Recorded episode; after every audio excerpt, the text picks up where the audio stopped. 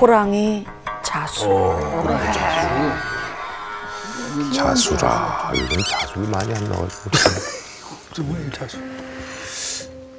때는 2002년 2월 도훈 씨가 중2에서 중3으로 올라갈 때 겪은 일입니다. 새학기를 앞두고 다 같이 대청소를 하던 날이었어요. 교실 앞쪽을 청소하던 도훈 씨는 TV장 뒤에 아주 요상한 것을 발견하게 됩니다. 먼지가 켜켜이 쌓인 크고 오래된 액자였는데 달빛 아래 커다란 호랑이가 눈을 부릅뜨고 포효하고 있는 그림의 자수였어요. 거 많았어. 이런 게 왜 여기 있지? 근데 아무도 거기에 그런 액자가 있었다는 걸 몰랐다는 거예요. 누가 떴나?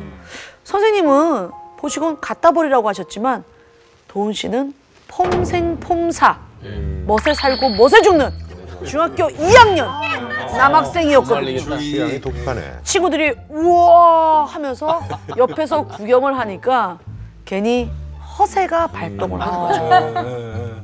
그 호랑이 자수를 버리지 않고 자랑하듯 머리에 이고 집으로 향합니다. 방탄이야 뭐야? 까불이네 까불이. 근데 별걸 다 주워온다면서 어머니의 그치. 등짝 스매싱이 날아왔지만 네. 아 왜? 멋있잖아. 이렇게 하고는 방에 떡하니 걸어뒀죠. 그러던 어느 날 깊은 잠에 든 도훈 씨. 방 전체가 진동하는 듯한 떨림에 눈을 번쩍 뜨게 됐어요. 도훈 씨 집은 빌라 1층이었는데 창밖으로 꼭 자동차 전조등이 켜져 있는 것처럼 두 개의 불빛이 보이는 겁니다. 꼭 창문에 바짝 붙어 있는 것 같았죠.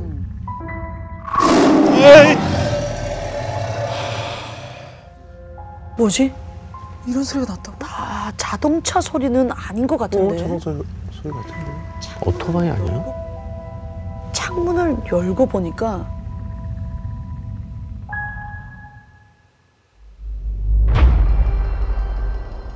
코끼리만한 크기의 하얀 호랑이가 살기로 이글거리는 두 눈으로 방 안을 들여다보고 있었던 거예요. 이 백호는 당장이라도 도훈 씨를 잡아먹을 것처럼 날카로운 이빨을 드러내며 바짝 다가왔고 도훈 씨는 바들바들 떨면서 뒷걸음질을 쳤어요. 그런데 그때 저 멀리 길 끝에서 검은 그림자들이 좀비 떼처럼 밀려오는 게 보였습니다. 왜 꿈이야 뭐야? 저것은 또 뭐지? 그 순간 백호는 앞발을 휘둘러서 그들을 쳐내고 뭉개기 시작했어요. 심지어 그 그림자들을 닥치는 대로 물어뜯고 집어 삼키기 시작한 거예요. 얼어붙은 채서 있는 도훈 씨를 백호가 휙 뒤돌아 쳐다보는데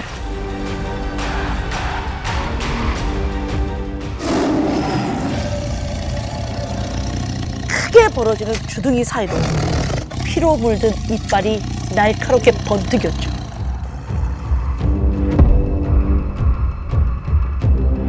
날 잡아먹고 말 거야. 안 돼! 안 돼! 꽁무니가 붙잡힐 것처럼 아찔한 심정으로 정신없이 방 밖으로 뛰쳐나가던 그 순간 잠에서 깨어나게 됩니다. 그러니까 꿈이지 뭐. 꿈이었던 거예요. 하, 이 호랑이 자수 때문에 이런 꿈을 꾼 건가?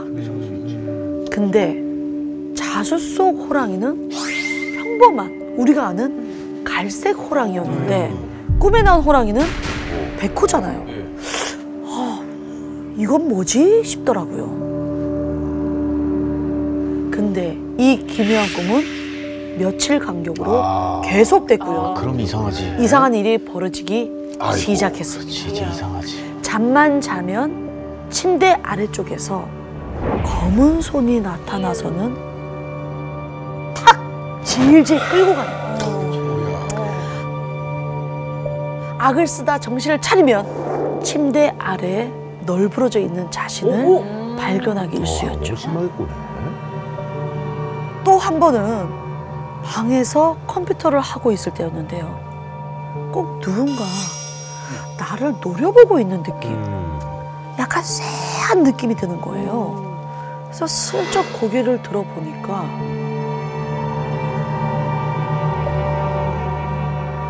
호랑이 자수 액자에서 호랑이는 온데간데 없고 하얀 옷을 입은 여자가 자신을 이렇게 내려다보고 있는 거예요. 그 여자의 얼굴은 피부가 다 갈라지고 살갗이 많이 빨갛 다 벗겨진 흉측한 몰골이었어요. 엄마!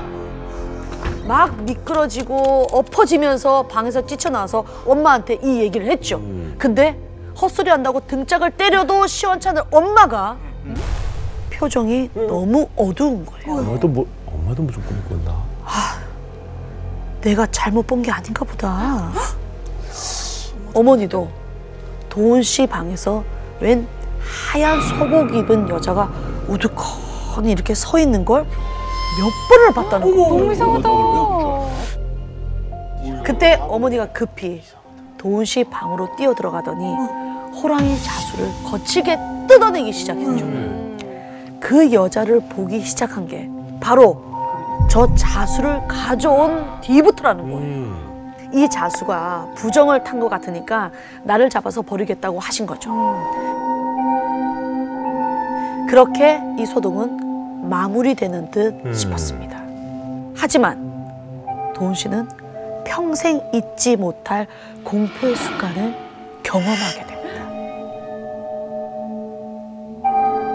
거실에 누워서 TV를 보고 있는데 현관 쪽에서 달그락 달그락 하는 소리가 들리는 거예요. 딱 그쪽을 쳐다보니까 그 옛날 현관문 아래에 우유 넣어주는 통 있죠, 통. 구멍이 네, 있잖아요. 통 있죠. 거기가 열려 있는데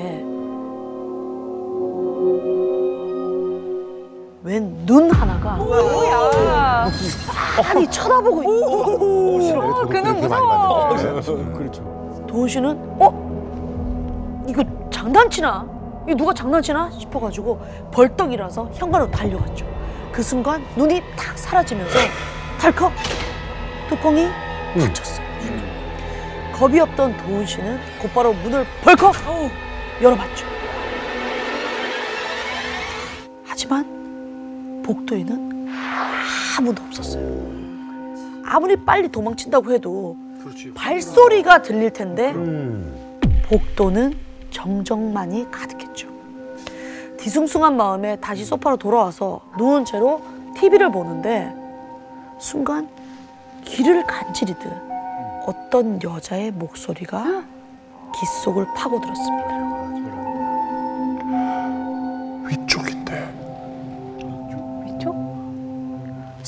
서늘한 기운에 천천히 위를 바라보자 여자가 천장에서 내려다보고 있는 겁니다. 정말 싫다. 그 순간 그 여자가 도훈 씨 몸을 덮치듯 훅 떨어졌고 그와 동시에 도훈 씨는 그대로 기절하고 말았어요. 뭐지? 다 끝난 줄 알았는데 왜 또 그 여자가 나타났지?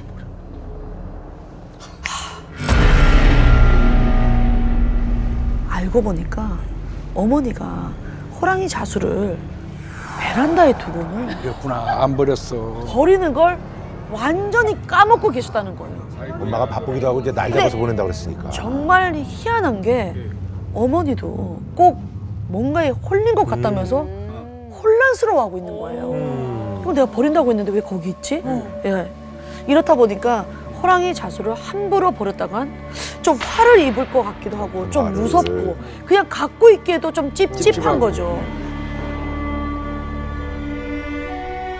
결국 어머니는 도훈 씨를 데리고 알고 지내던 스님을 찾아가게 됩니다. 아무래도 그 호랑이 자수에 오래 묵은 여자 원기가 붙어온 모양입니다. 아드님의 기가 보통 강한 게 아니네요.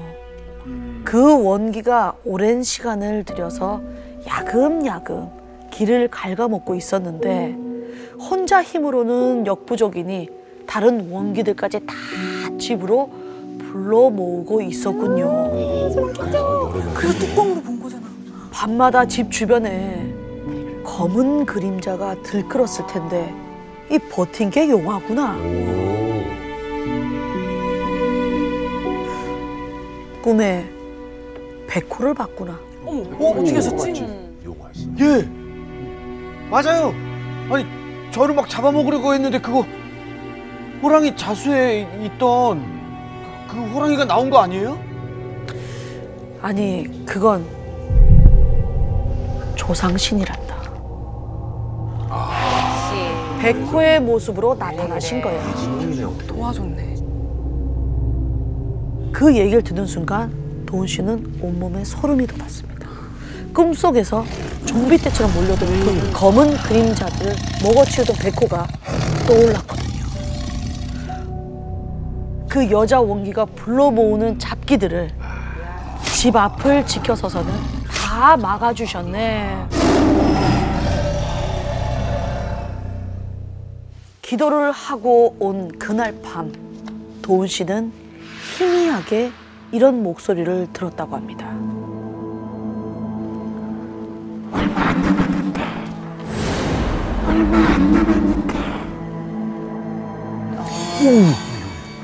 데려가려고. 그 후로는 그 여자 귀신은 도훈 씨 앞에 모습을 나타내지 않았습니다. 그런데 참 이상한 게 스님이 그 호랑이 자수를 처분해 주신다고 하셔서 응. 그 맡기러 가는 날이었어요. 음. 이게 원래부터 없었나? 호랑이 그 윗니가 안 보이는 거예요. 민니가? 응. 이빨 빠진 호랑이. 그 송곳니가 없으니까 영락 없이 이빨 빠진 호랑이였죠. 위용이 가득하고 웅장해 보였던 그 그림이 하셔서 보니까 어찌나 낡고 초라해 보이는지 저걸 멋지다고 들고 왔다는 게 의아할 지경이었어요. 도훈 씨는 액자를 잠깐 그 현관 앞에 이렇게 내놨거든요. 응.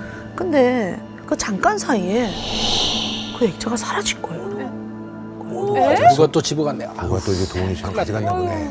그러니까 누가 가져간 건지 아유, 아무리 주변 찾아도. 도저히 찾을 수가 없었어요. 어 이제 무섭다. 사라진 호랑이 자수. 지금쯤 또 다른 누군가의 집에 걸려 있는 건 아닐까요?